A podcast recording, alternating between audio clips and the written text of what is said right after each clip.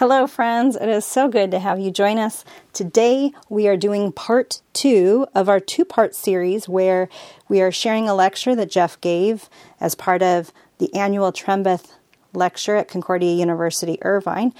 Jeff was able to be the recipient of the Trembeth Endowment, which meant that he was able to set aside all of his regular teaching duties for a semester and research instead. So, this particular episode is going to be the, the lengthier, more detailed description of what he found in his research. It's going to be definitely more academic.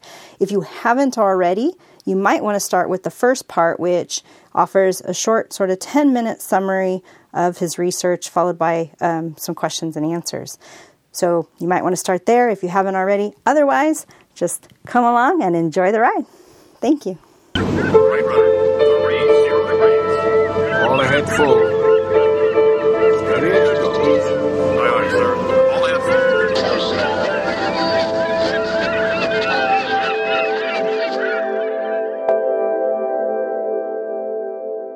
Throughout my two decades of teaching in church related contexts, I've encountered three important truths. One, false religious teachings can be traumatizing. Two, even the truth taught in an authoritarian way is traumatizing. And three, repeated religious intellectual trauma renders individuals especially susceptible to further forms of traumatizing abuse. I'll focus on Lutheran perspectives on education, not to be parochial here, but because genuine Lutheran theological epistemology, that is, a theory of knowledge, offers an antidote to various forms of abuse within church and society. Much of this abuse has an indirect but significant connection to what Lutherans call theologies of glory one need not be officially Lutheran to embrace the benefits of a theology of the cross in this context, just as the world can appropriate Thomistic natural law thinking without joining the Roman Catholic Church, or appreciate nonviolence without entering a Mennonite community, or champion the principle of religious liberty in America without becoming a Baptist. So, what precisely is this core Lutheran epistemic perspective? It's an approach to knowledge profoundly influenced by William of Ockham, who lived from 1287 to 1347. It's grounded in radical contingency, radical honesty, and radical freedom to take our perceptions seriously. It's this epistemology that made the very act of producing and subscribing to the Lutheran confessions possible in the first place. Lutheran epistemology, undergirded by confidence in justification by grace alone, through faith alone, and on account of Christ alone, can open up a genuinely free space in which individual believers are invited, and perhaps even ethically obligated, to think what they think they should think. My doctoral work focused on the history of religious epistemology during the 16th century. And never did I assume that this seemingly ivory tower topic would have anything to do with the lives of the students I would end up teaching over the subsequent two decades. But in meetings with students, I frequently heard about the ways in which unhealthy forms of religious thinking have devastated their lives. This devastation sometimes involved difficulties with the theological ideas and relationships within churches but it also devastated many students' ability to exercise their critical reasoning in everyday life. For context, permit me to list the marks of religious intellectual trauma as noted by Philip Greven and summarized by Donald Capps. These and other scholars have been suggesting that as we seek to understand why abuse seems to occur so often within religious communities, we uncover an unpleasant reality that the teachings of some religious communities can themselves be traumatizing. And the following are some ways in which symptoms of this traumatization manifests itself. One, repression or amnesia regarding the experiences that were so traumatizing.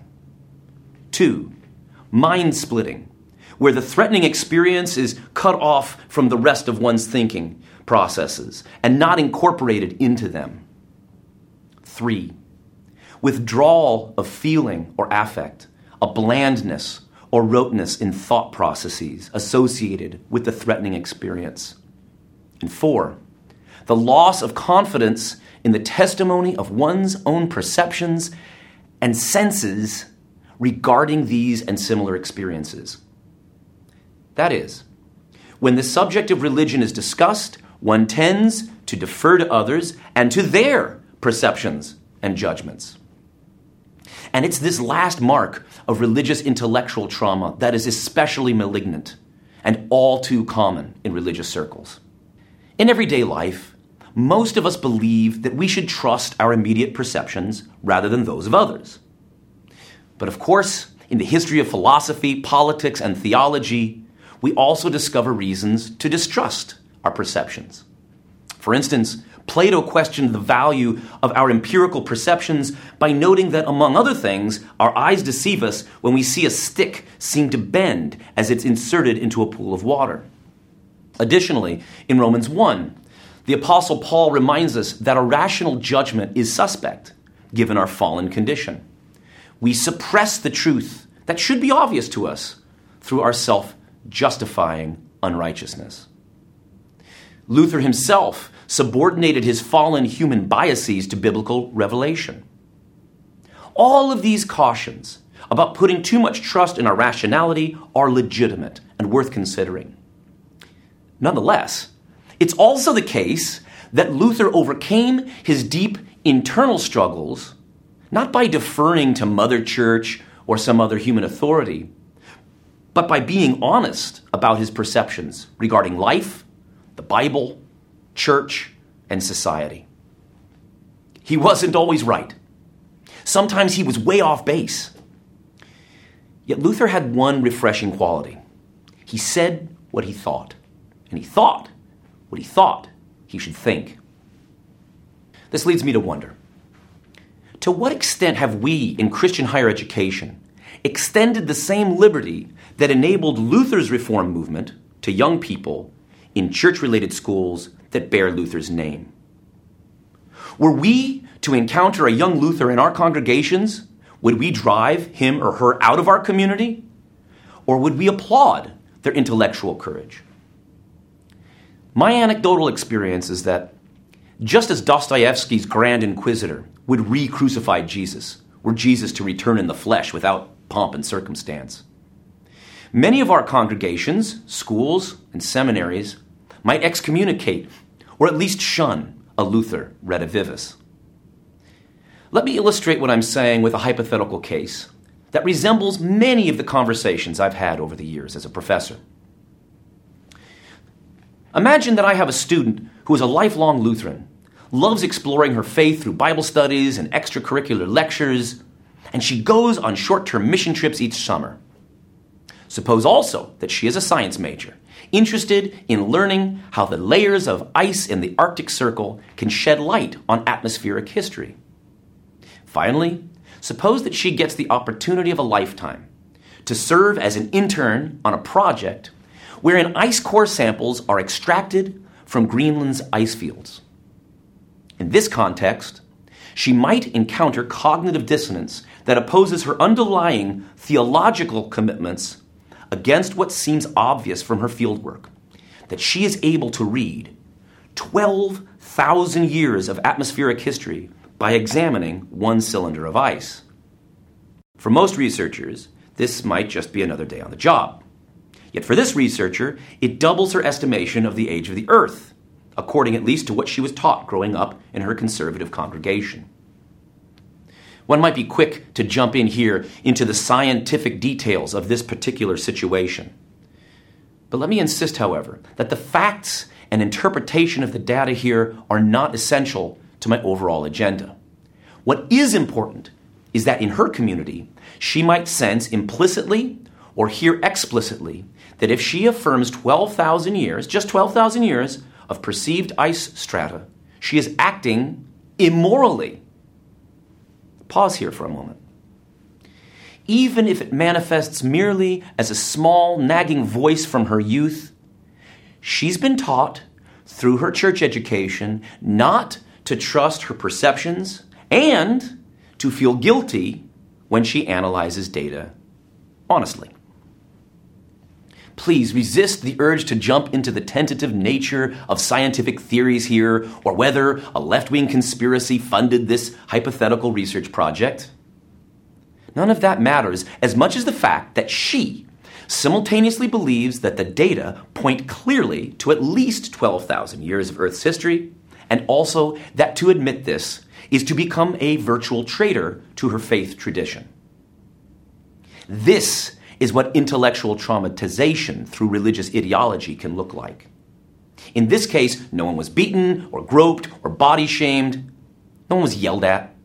It was a subtle trauma, but it destabilized her critical thinking apparatus and created unnecessary anxiety and tension from her faith. Our hypothetical researcher now has two options. On the one hand, she might toss out the religion of her youth. This would likely cause a sense of grief and loss, but it would also provide a great deal more freedom for her day to day professional life. If she's working toward a profession in the hard sciences, this motivation to abandon her childhood faith would be strong and might be financially advantageous.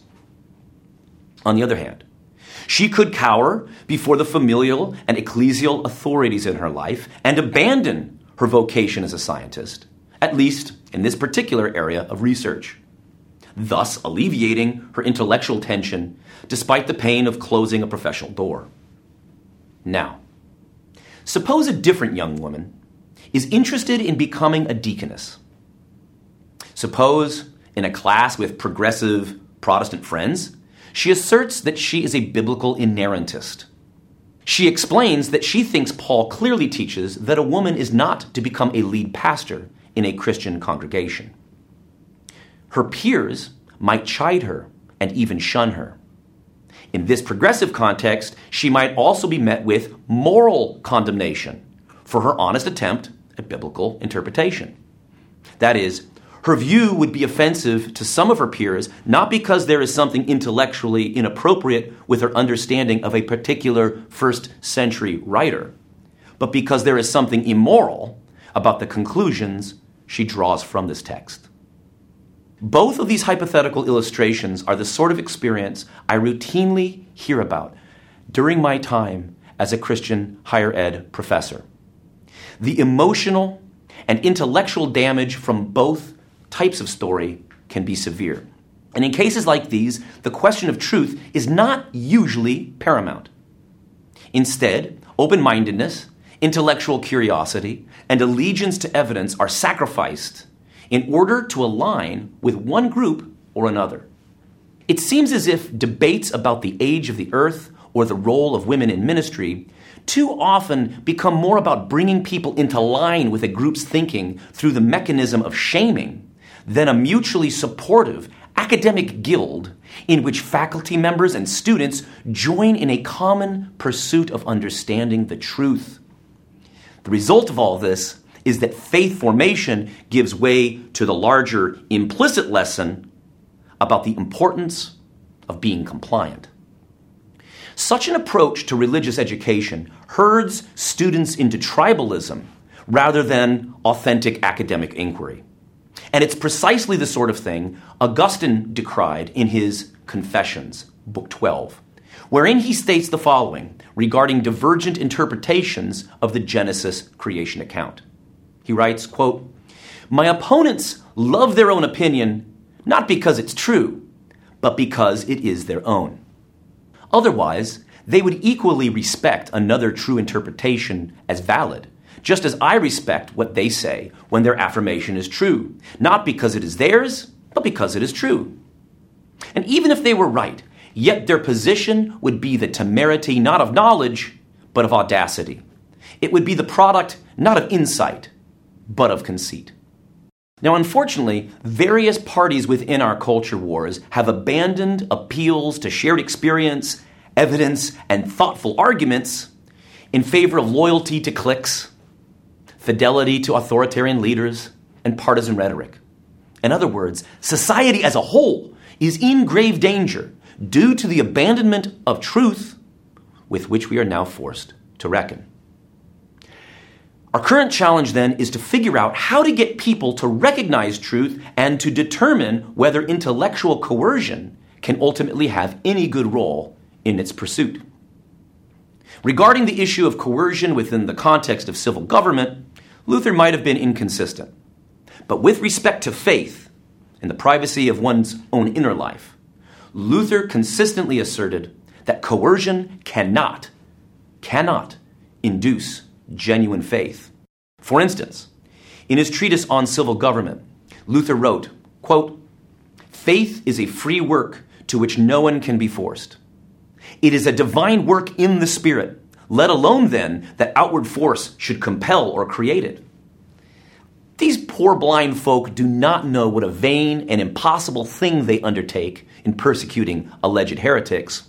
For no matter how hard they command, nor how strongly they rave, they cannot bring people any further than that they should follow with mouth and hand, but the heart they cannot compel. Elsewhere he wrote, quote, Everyone must believe solely because it is God's word, and because he inwardly finds it to be the truth, even though an angel from heaven and the whole world should preach against it. End quote. This represents a foundational component of the Lutheran tradition at its best. And it represents an antidote to the toxic intellectual environment in which we find ourselves today. Molech is my shorthand for the phenomenon in which a religion's original principles get upended and become something monstrous. Here I'm alluding to the fact that while the official religion of ancient Israel rejected child sacrifice, popular expressions of Israelite religion often performed exactly that horrific rite. As Jeremiah says, quote, they built the high places of Baal in the valley of the son of Hinnom to offer up their sons and daughters to Molech, though I did not command them, nor did it enter into my mind that they should do this abomination to cause Judah to sin. Jeremiah 32, 35. Even Solomon built an altar for Molech 1 Kings 11:7. I mention this because I believe that in the name of the true religion, pedagogical practices within conservative Lutheranism too often sacrifice the psychological and intellectual well-being of young people in the name of confessional purity. For all the orthodox intentions, the end result of this is blasphemous and causes young people harm. When I speak of the spirit of Molech in the churches, I'm often talking about the ways ecclesial and parental fear based approaches to religion help churches ignore the suffering caused by toxic ideas and the abuse that is made more likely as congregations and young people are taught to ignore clear evidence of wrongdoing for the sake of the institution we have too often deactivated young people's epistemological capabilities in order to keep them in step with what parents believe to be the true faith. It's as if some parents fear religious authorities more than they love their children. This is particularly tragic for Lutherans, heirs to a tradition that was birthed in intellectual boldness and fidelity to the truth over and against false appeals to authority. My advocacy of critical thinking and independent thought for students sometimes worries parents.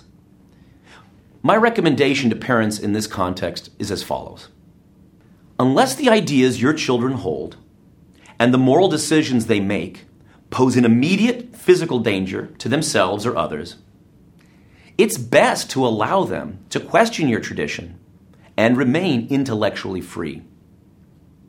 Parents have nothing to gain by rejecting my advice here. And yet, there is a chance that parents who follow my advice will witness their children coming around to their perspective in the long run. In either case, if they extend intellectual freedom to young people, they are likely to retain a strong, loving relationship. If parents ostracize their children for disagreeing with them, however, it is unlikely that the relationship will be able to recover.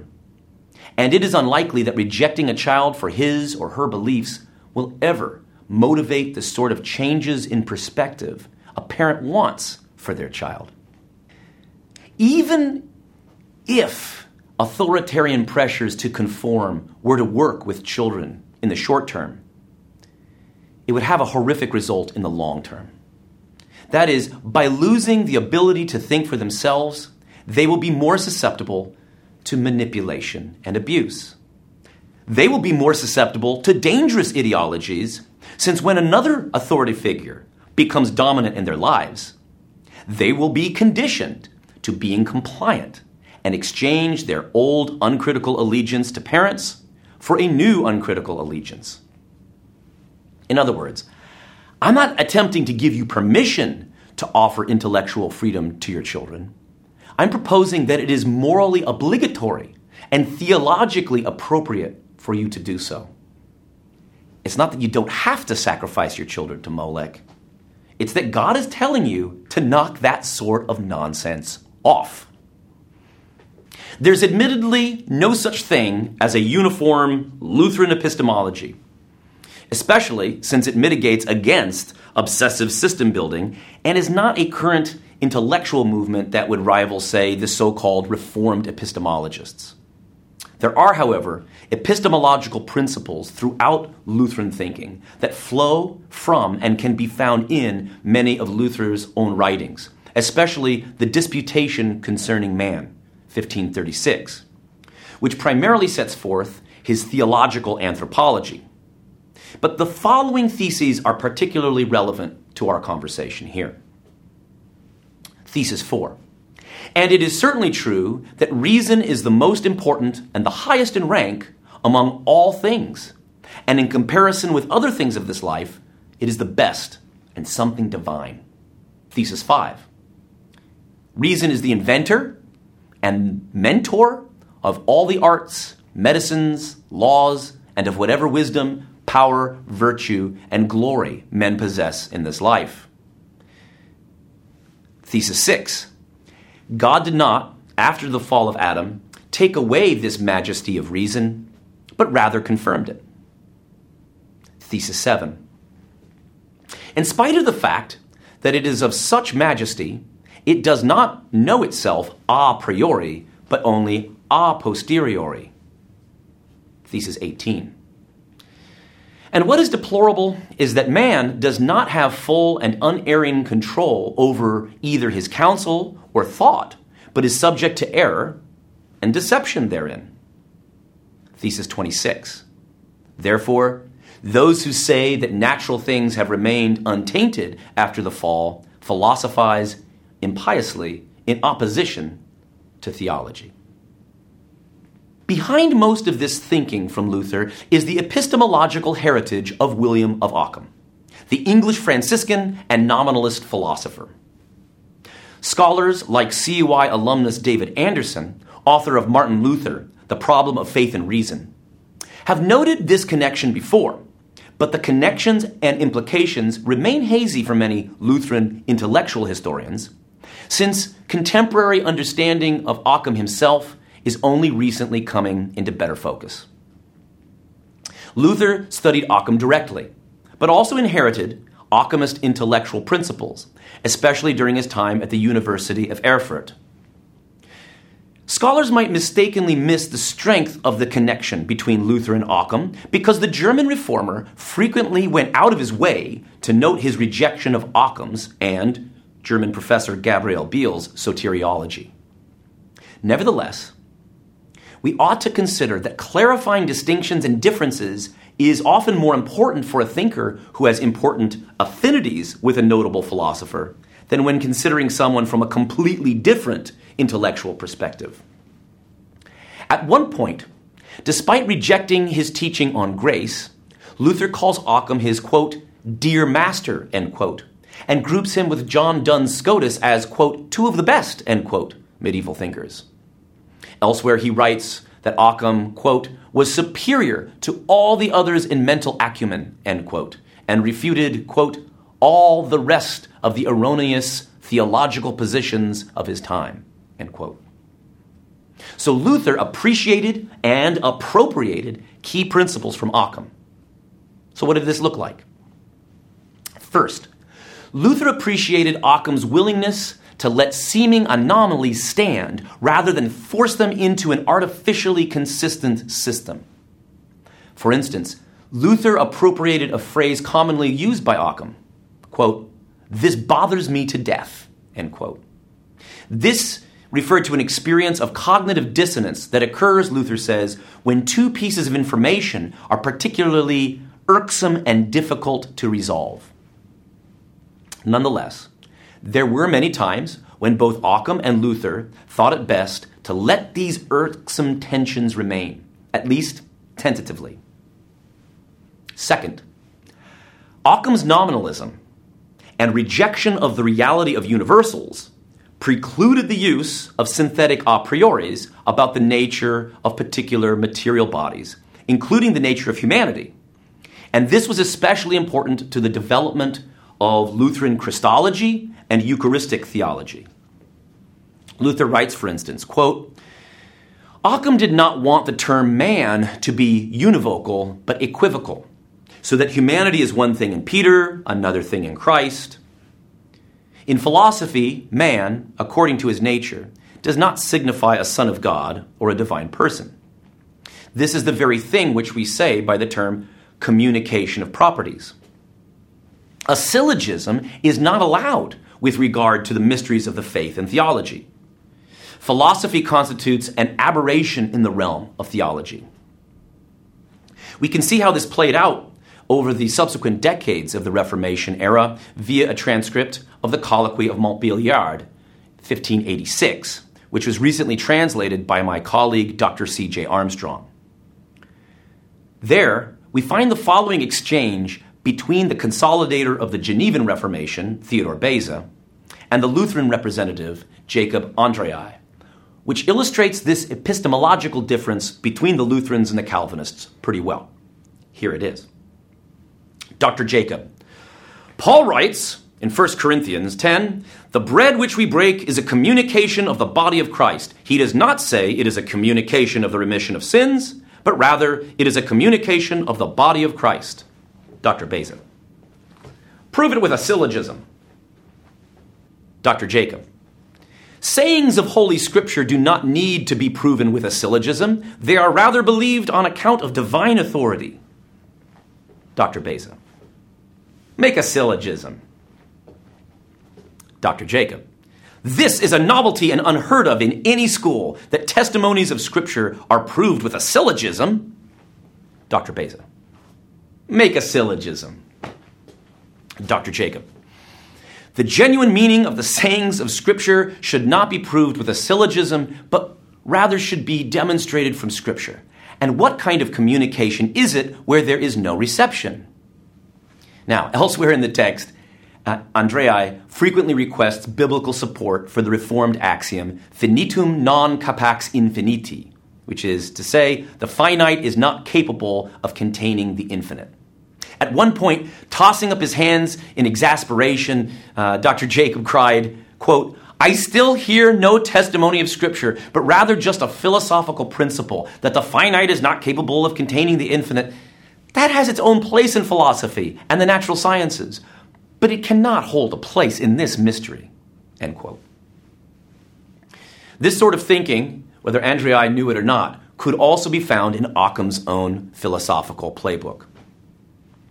Third, the principle of parsimony, often called Occam's razor, helped Luther embrace the real presence of Christ in the elements of the Lord's Supper without having to appeal to elaborate metaphysical explanations, whether the Aristotelian Thomistic concern for substance and accidents, or the Reformed idea that in order to receive the body of Christ, one had to be transported to the throne room of God for a spiritual feast. This is perhaps the most significant theological insight that Luther drew from Occam's philosophy. He writes, quote, To hold that real bread and wine, and not merely their accidents, are present on the altar would be much more probable and require fewer superfluous miracles if only the church had not decreed otherwise. When I learned later what church it was that decreed this, namely the Thomistic church, that is, the Aristotelian church, I grew bolder. And after floating in a sea of doubt, I at last found rest for my conscience in the above view, namely, that it is real bread and real wine in which Christ's real flesh and real blood are present in no other way and to no less degree than the others assert them to be under their accidents. I reached this conclusion because I saw that the opinions of the Thomists, whether approved by Pope or by Council, remain only opinions and would not become articles of faith even if an angel from heaven were to declare otherwise. Galatians 1 8. For what is asserted without the scriptures or proven revelation may be held as an opinion, but need not be believed. But this opinion of Thomas hangs so completely in the air without support of scripture or reason that it seems to me he knows neither his philosophy nor his logic. End quote. Here, Occam's thought allowed Luther to simply receive revelation about the Lord's Supper without having to support it through unaided human reason or natural theology. In good Occamist fashion, he was able to rest in a revealed mystery and recognize that it is, in fact, intellectually responsible to let the mystery remain mysterious, rather than to try and prop the mystery up with artificial and contorted philosophical speculation. Fourth, and most significantly for Lutheran thought, Luther operated within the framework of Occam's via moderna, this distinction between the potentia absoluta, that is, God's absolute power, and the potentia ordinata, God's ordained power. This put him at odds with the so called via antiqua, which effectively placed God under an obligation to a law or rational principle that was, in a way, higher than God. For instance, Anselm's Cur Deus Homo presents God as redeeming humankind in the only way possible. The Via Moderna, on the contrary, assumed that God was radically free to redeem humanity in any way the divine will determined. Along with this, Occam and like minded scholars refused to admit that God owed anything to human beings when they performed seemingly meritorious works, according to the potentia absoluta. The only basis for saying there is a fixed economy of salvation, then, is the fact that God revealed a particular way of salvation, that God freely determined ahead of time that this way of salvation was a certain way, and that God doesn't lie. This understanding of soteriology is described as divine acceptation. Now, while Luther considered Occam a synergist with respect to the doctrine of justification, the concept of divine voluntarism, wherein God determined to save humanity in a particular way, without any external coercion or need to obey a changeless cosmic law, was precisely the conceptual key that opened the door to Luther's evangelical breakthrough. While late medieval theologians tended to rely on the principle of facere quod in se est, loosely, do your best and God will do the rest, this soteriology was not mandated by any rational principle. Rather, it's how these late medievals happened to think God operated. That is, they believed that God graded people on a curve and chose to grade on a curve freely. Luther was later able to apply the concept of divine voluntarism to the idea that instead of judging humans according to whether they had done their best, an introspective question that spiritually tormented Luther, God could choose to view believers as co heirs with their bridegroom Christ, or, as it would be developed in terms of forensic justification, that God had the freedom to consider sinful humans righteous by choosing to impute the righteousness of Christ to their account. Yet, whatever the economy of salvation happens to be, it must be revealed to humans. There is no way to use pure reason to anticipate how God will deal with their sins. Luther therefore denied Occam's idea that God would treat the best efforts of an individual as meritorious, but he agreed with Occam to a fundamental point that God doesn't owe it to anyone to consider their works meritorious, but he chooses to do so. I should note briefly here that recent scholarship has presented some helpful correctives to the idea that Occam himself was semi Pelagian. According to Rega Wood, quote, one of Occam's most important theological themes is that God, and only God, controls the offer of assistance. Salvation can only come from God's gracious and liberal acceptance of human souls. In any case, Luther and the Lutherans took this and ran with it in a different direction. But they shared with the Via Moderna the rejection of the Via Antiqua's insistence that God was constrained to operate in some rationally predetermined way. This is where, incidentally, Luther's language about reason being the devil's whore makes more sense. For it's in this epistemological context that he's referring to an unwarranted trust in abstract reason within the realm of theology. Apart from special revelation, and in such a way that God is beholden to philosophical axioms that may seem inviolate to us. For Occam and Luther, God invented the rules of the universe.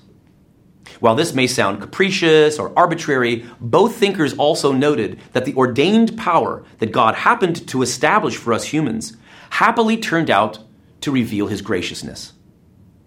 While I think Luther could have presented his point more elegantly, his famous line at the Marburg colloquy, quote, if God ordered me to eat dung, I would do it, makes more sense in light of Occam's belief that God has the freedom to command whatever God wants with respect to our contingent world. And also that there is no a priori way to determine why eating dung is bad for us. And I should also note that though I will not push it too far, there have been some recent medical studies that have indeed found promising applications for the consumption of fecal matter with rare conditions and debilitating allergies. Uh, this is something being done by Dr. Rima Rachid uh, in uh, Boston Children's Hospital. Now, the idea of the potentia ordinata has important implications for epistemology in the realm of material objects. By rejecting the via antiqua, Occam and Luther both opened up important space for empirical research in natural philosophy.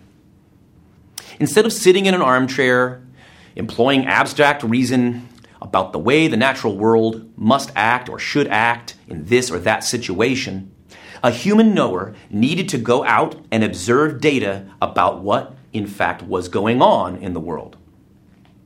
This is arguably a key trajectory that led to methodological naturalism and progress in the hard sciences. The fifth and final Occamist principle adopted by Luther is a natural implication of the rejection of the via antiqua, the importance of sola scriptura. It was the authority of Scripture, by the way, that gave Occam the boldness to declare Pope John the 22nd a heretic, something unthinkable without the epistemological break from the older way of thinking in Western Christianity. If natural theology and a priori reason are unable to produce knowledge of the hidden God, the only reliable source of theological knowledge is God's special revelation, the Bible. As Freddoso writes, quote, Occam is not a radical intellectual separatist, but he is in fact less hopeful than Aquinas or even Scotus in his assessment of just how much philosophical truth natural reason is capable of acquiring without the aid of divine revelation. So note that neither Occam nor Luther should be described as fideists. If by this term we mean an irrational, unfounded belief in something without any appeal to evidence. What they were after was a rejection of the idea that natural reason could or should judge the mysteries of Scripture. The question of whether Scripture should be a source for knowledge in the first place remained a legitimate and worthwhile question.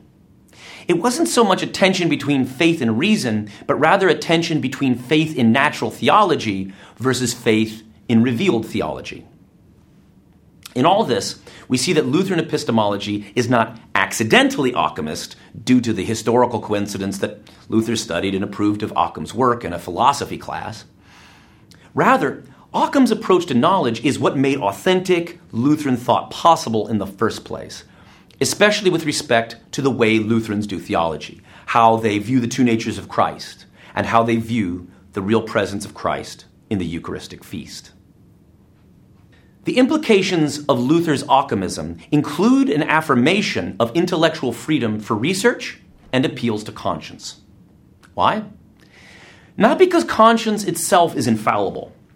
Rather, since Occamist thought and later Lutheran epistemology diminish the value of ecclesial theological authority and a priori reason, the individual is left only with the call to think what one thinks one should think. I derive this language from Occam's ethical writings. To understand this ethical approach, we need to recall the central question of Plato's Euthyphro dialogue, which asks Is something good because God demands it? Or does God demand something because it's good? Occam's concept of the two powers of God led him to conclude that something is good because God commands it. It could hardly be otherwise for him, since God is radically free, and the world God established is an expression of God's will, which is a good and gracious will, as things turn out.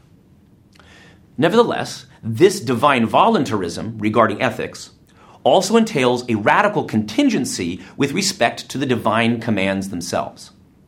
When God demands something in a particular ancient context, we're not necessarily permitted to turn it into a universal ethical principle or rule.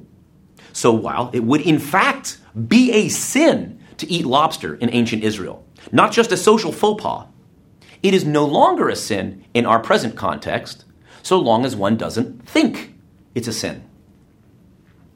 Christians who love lobster are fortunate enough to have explicit permission to disregard God's older dictate in Acts 10 9 through 16. But what of other commands? In most cases, Occam would deny that they are universally and eternally binding. If they are eternally binding, it would only be the case because God explicitly declared them to be so. How then can we have any reliable ethical compass? For Occam and Luther, the answer is virtue ethics. Through Scripture, God reveals the characteristics of the Holy Kingdom and its citizens. Specifically, God calls for the virtues of justice and mercy, Micah 6 8, and the so called theological virtues of faith, hope, and love, 1 Corinthians 13. So, it's up to contingent individuals in contingent situations to follow their consciences as they make moral decisions in accord with these scripturally revealed virtues. The Bible cannot serve as a quick reference guide for life's many perplexing situations. Duties determined by pure reason, or deontology, most certainly cannot serve, reliably at least, at all ethical crossroads. In this way, incidentally, Søren Kierkegaard, uh, in his famous concept of the knight of faith, allowed for the so called teleological suspension of the ethical. And it's related to this idea as is Dietrich Bonhoeffer's suggestion that it is better to do a bad thing and then confess the sin to God than it is to be an evil person who follows all the established rules set forth by evil authorities. In this regard, both Kierkegaard and Bonhoeffer were aligned with the intellectual tradition of Occam and Luther. To illustrate, consider Paul's surprising but insightful statements about sin, conscience, and unclear moral situations in Romans 14. Christians were debating whether to eat meat sacrificed to idols. And Paul teaches something that is emphasized throughout Occam's ethic that there is no universal or unchanging moral quality to a particular act, contra deontology, but only a moral concern for the results of that act, making him partly a consequentialist here but all with the fundamental consideration being love, which demonstrates his resonance with the virtue ethicist's perspective. Specifically, Paul writes, quote, I am convinced, being fully persuaded in the Lord Jesus, that nothing is unclean in itself. But if anyone regards something as unclean, then for that person, it is unclean. That's Romans 14 14. What then is the guiding principle here?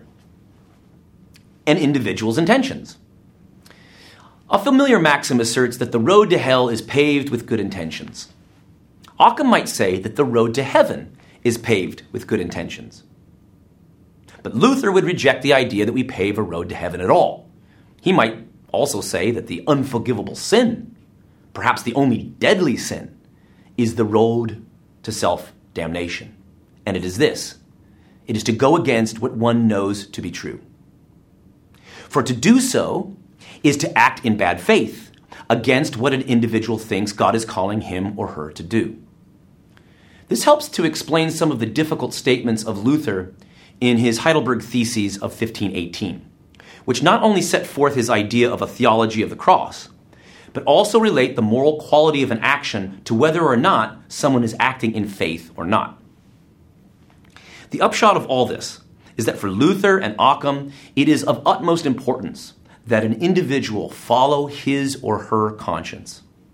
In practical terms, this means that the Lutheran tradition also urges us to do what we think we should do when we are confronted by tricky ethical dilemmas. This is not a trust in the concept of synderesis or a properly calibrated moral compass. It's a rejection of the idea that we should go against conscience when threatened by authoritarian pressures or bribed by financial incentives to deny the truth. And this is where the Christian university can come in.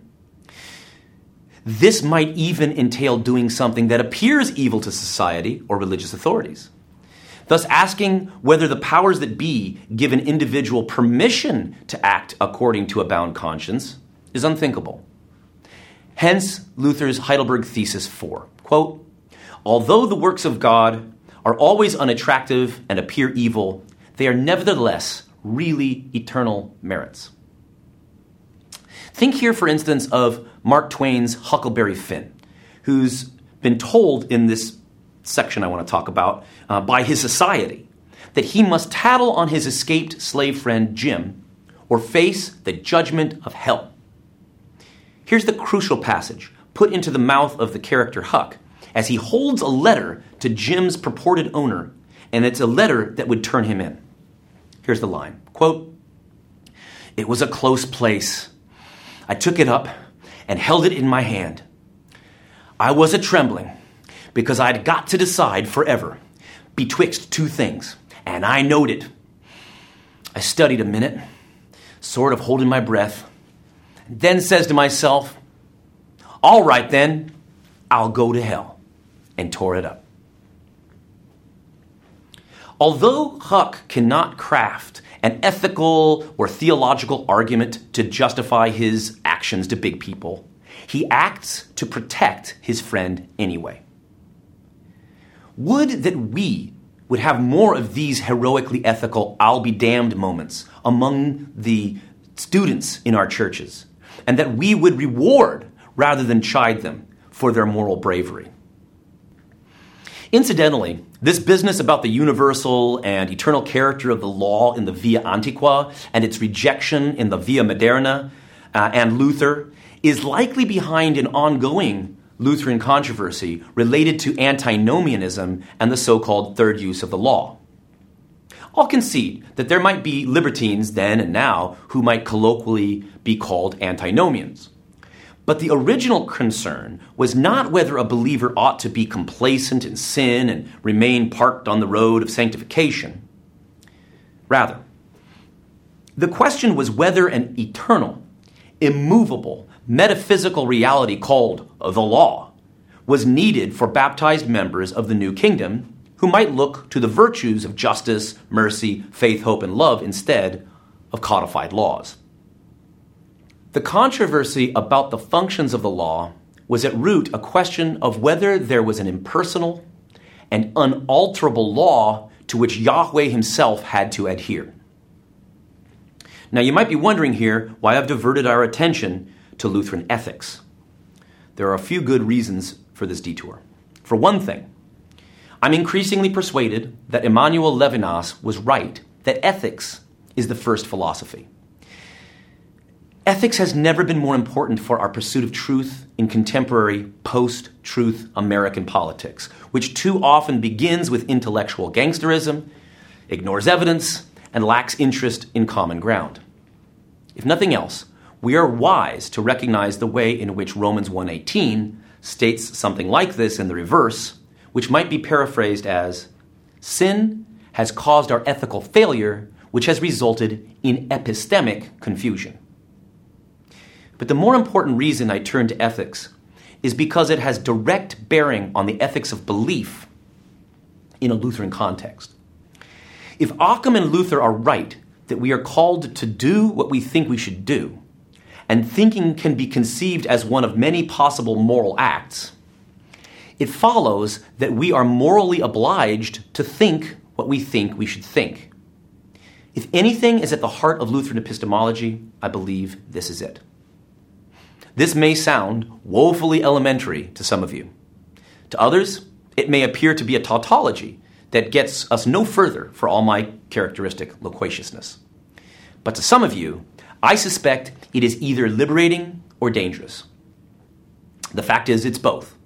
It's dangerous because it's liberating. And I believe it is Lutheran, though, admittedly, it could be the reason for a Lutheran student to deconstruct their Lutheranism. Following conscience is something that can inspire boldness and confidence known to the blessed martyrs. It can also lead one to admit that they do not believe in the faith of their fathers after all. The only thing Lutheran epistemology cannot abide is dishonesty. This is the unforgivable sin. To know darn well what the truth is, but to deny it because the powers that be might come, quote, and destroy both the temple and the nation, end quote, to cite John 11 48.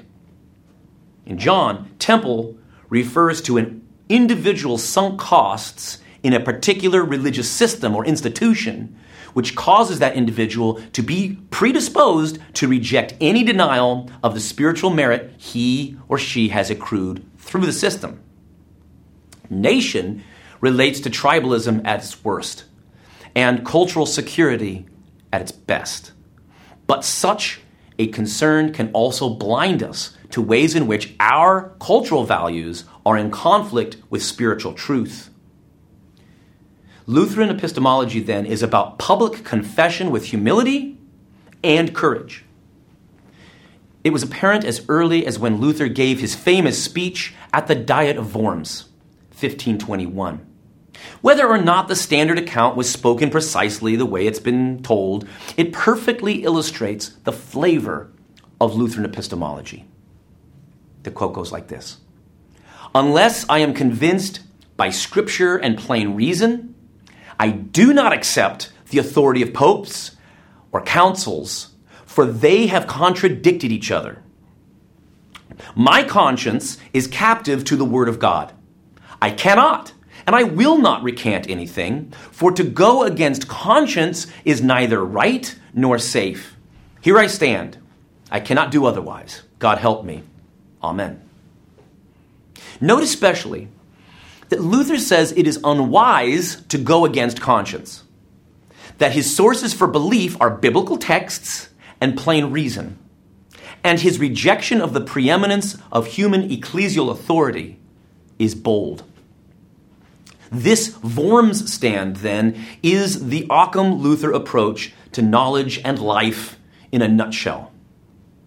And consider the subsequent Diet of Speyer, 1526, where protesting princes gave the evangelical movement the moniker Protestant. It's easy to miss the fact that this was a monumental shift in Western culture and once again represents a Lutheran epistemology. Who were these lay people to resist the will of the church and the empire?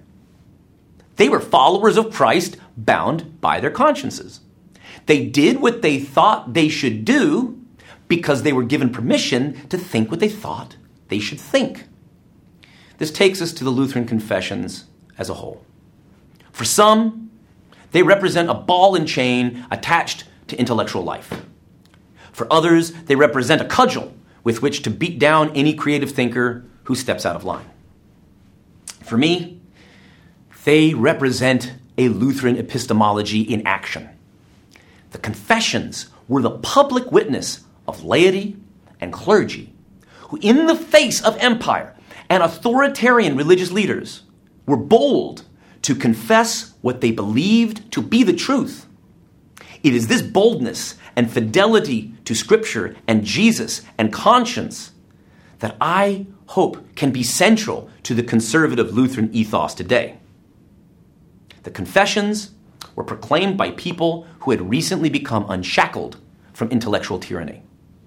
Today, unfortunately, many have lost confidence in the intellectual merit of the confessions themselves.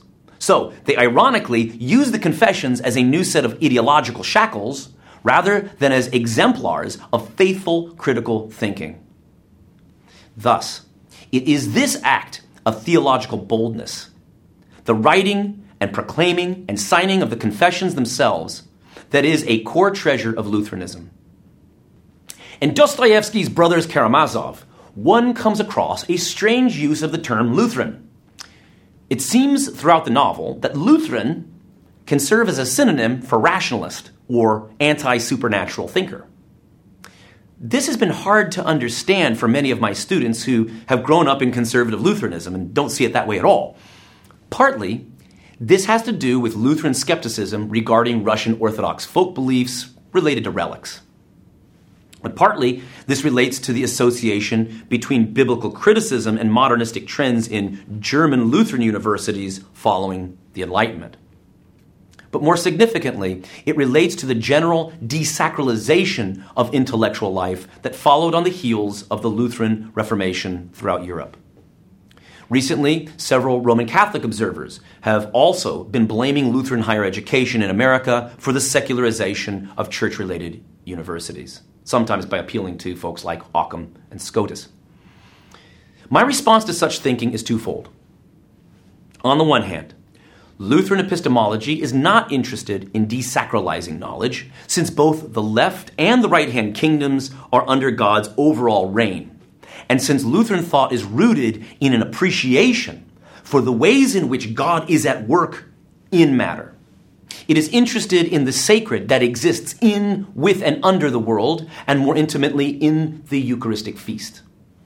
As Oswald Bayer writes, all our Christological speech about the unio personalis would, for its part, degenerate into a mere intellectual game or be nothing but a cipher for the hidden true nature of every human being, if we were to forget that it is nothing but the contemplation of that event that enters constitutively into the realm of the bodily word, which is both oral and public. Luther thus ended up with a concept of worldliness and the essential worldly mediation of all spiritual reality. End quote. This means that parents need not shield their children and teachers need not avoid uncomfortable evidence from the natural world in their classes.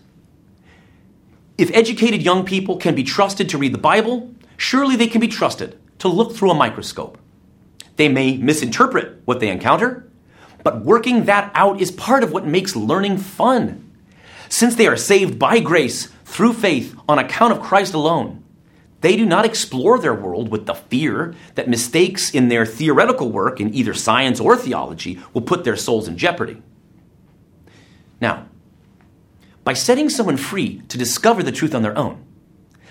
Something a good parent does, and something a good church body does, and something a good professor does. They do, in fact, offer people the freedom to leave the tradition.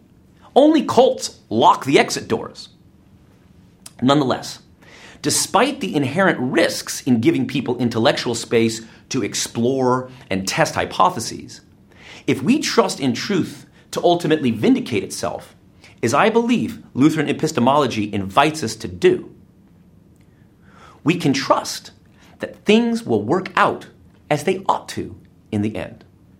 There are two practical examples of this. First, Luther was dubious about Copernican cosmology, though he tolerated the exploration of the cosmological model at the University of Wittenberg. Second, Luther was skeptical about Melanchthon's interest in occult science uh, and astrology. But let Melanchthon's circle of students test out the theories behind occult methodology nonetheless. These two pedagogical cases are instructive in that they demonstrate the benefits of freedom of inquiry within an institution that values evidence and truth and is set within the context of the unconditional love of God. They could explore freely because their salvation didn't depend on them staying in line. Ultimately, of course, as Luther let these things play out, Copernican cosmology prevailed, while astrology proved to be a pseudoscience. The determining factor in both cases was empirical evidence. There was ribbing and banter here and there, but there was also a generosity to this academic culture, wherein data, not authoritarianism, ruled. Unfortunately, this generosity was not always carried forward by Luther's heirs. Copernicus was still being rejected by some in the Lutheran Church Missouri Synod, even as late as the 20th century. Indeed, LCMS president and dogmatician Francis Pieper questioned Copernican theory in his famous Christian Dogmatics. Quote, It is unworthy of a Christian to interpret Scripture, which he knows to be God's own word, according to human opinions or hypotheses. And that includes the Copernican cosmic system, or to have others thus to interpret Scripture to him. Now, before we laugh off this perspective too quickly, and let me assure you, I believe that this particular case is indicative of stubborn Lutheran anti intellectualism. There's also a way in which Pieper's perspective is consistent with what we've been noting about Lutheran epistemology. If Pieper were to censure those who believed Copernicus or accuse them of being immoral or straying from the fold, um, he would not be acting faithfully within the Lutheran tradition. If, however, one pushes back against Copernicus inspired by Luther's preference for immediate sensory experience over and above theoretical models, there may be something more interesting going on here. Luther was often more interested in how things were immediately perceived than how that perception ought to fit into a philosophical theory or scientific system. To this extent, one finds that Edmund Husserl 1859 to 1938, the father of phenomenology and convert from Judaism to Lutheranism, picked up an interesting aspect of Luther's epistemological mantle here. Luther's thinking was not, of course, identical to Husserl's, but Husserl picked up on something related to the philosophy of science that isn't as strange as it sounds at first. The first posthumous publication from Husserl was a treatise in which he challenged the arrogance with which scientism declared the ultimate triumph of Copernicus' model and didn't have any more space for conversation. Husserl didn't deny the evidence brought forth by the cosmologists of his day, but rather he questioned the way cosmological models are used to dictate a culture's conception of the universe.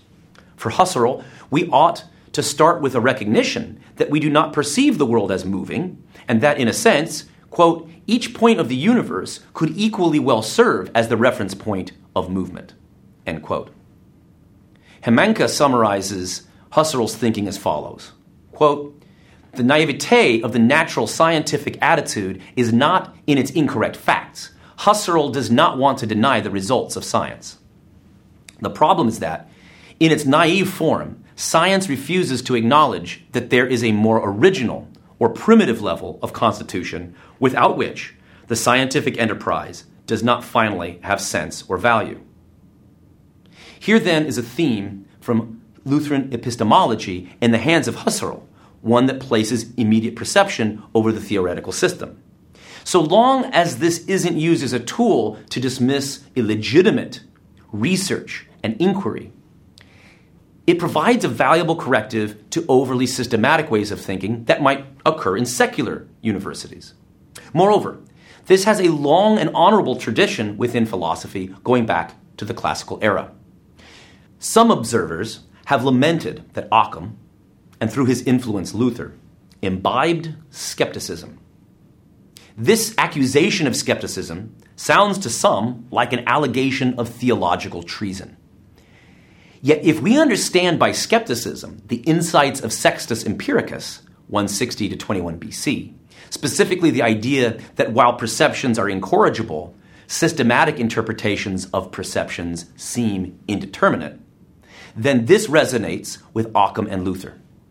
Occam and Luther resemble Sextus Empiricus to the extent that they suspend judgment when a bit of data doesn't easily fit within a system. It is not a rejection of divine intervention. It isn't a rejection of the transcendent. Instead, it is recognition of the underdetermination of data to a larger theory. Underdetermination does not entail nihilism or even pessimism. Rather, it opens up a broad field of vision for innovation, creativity, exploration, and wonder. According to Empiricus, it is dogmatism that takes the fun out of intellectual inquiry and also leads to cultural animosity and personally to intellectual anxiety. Given all this, Lutheran epistemology shares with skepticism a call to quietude and rest. And the Lutheran version offers far more peace than Empiricus's ever could. Lutherans can rest easy when it comes to intellectual perplexity because they trust that God has things under control, that the created world is a gift to be explored as an act of worship, and that the natural world need not be an occasion for panic when we can't provide a theoretical model to make sense of anomalous data we might encounter. Marinating in the grace and unconditional love of God, Lutherans can treat intellectual inquiry like a fun mystery novel, read with a coffee on a lazy Saturday morning, rather than a late Sunday night scramble to get one's homework finished before a deadline. Thus, the Lutheran refrain, Verbum Domini manet in aeternum, that is, the word of the Lord endures forever, ought to be a guiding principle for those who are committed to Lutheran epistemology. We need not prop up a system for the sake of the system. Rather, we let the truth prevail as truth. And we encourage thinkers to discover and embrace and find joy in this truth because it is true not because they are immoral for interpreting data in a manner that differs from our interpretation. More pointedly, it seems to me, and to many of the students over the years I've had, I think, that whenever Lutheran academics turn to hostility and rhetorical aggression as a response to those who hold differing beliefs, this is neither a sign of confidence in the truth nor confidence in Lutheran epistemology, but rather reveals their apprehensiveness about a theological edifice that might be on shaky ground. Lutheran epistemology relies on empirical data, refuses to systematize that data, whether from nature or from scripture, in a heavy handed manner, rejects the idea that humans can assume what God must do according to a priori reason, and encourages all members of the community to confess the truth as they perceive it, freed from authoritarianism and bolstered by a belief that we are justified by grace alone, through faith alone, and on account of Christ alone, not through assent to dogmatic propositions as such, nor even through fidelity to a particular epistemology or church body. Epistemology of the cross entails a respect for the contingent, for empirical perceptions, and for individual freedom of thought, because knowledge itself is a gift from a loving God to humanity. Therefore, the takeaways for you, the individual thinker, are as follows 1. You should do what you think you should do. 2. You should think what you think you should think. 3. You, not an institution or an organization, are the temple of the Holy Spirit. 4. To go against conscience is to commit the unforgivable sin against the Holy Spirit. Five, since a truly Christian academic setting will be uniquely committed to guarding all these values, I believe that if an academically free space is possible in our society, it can only exist at a Christian university.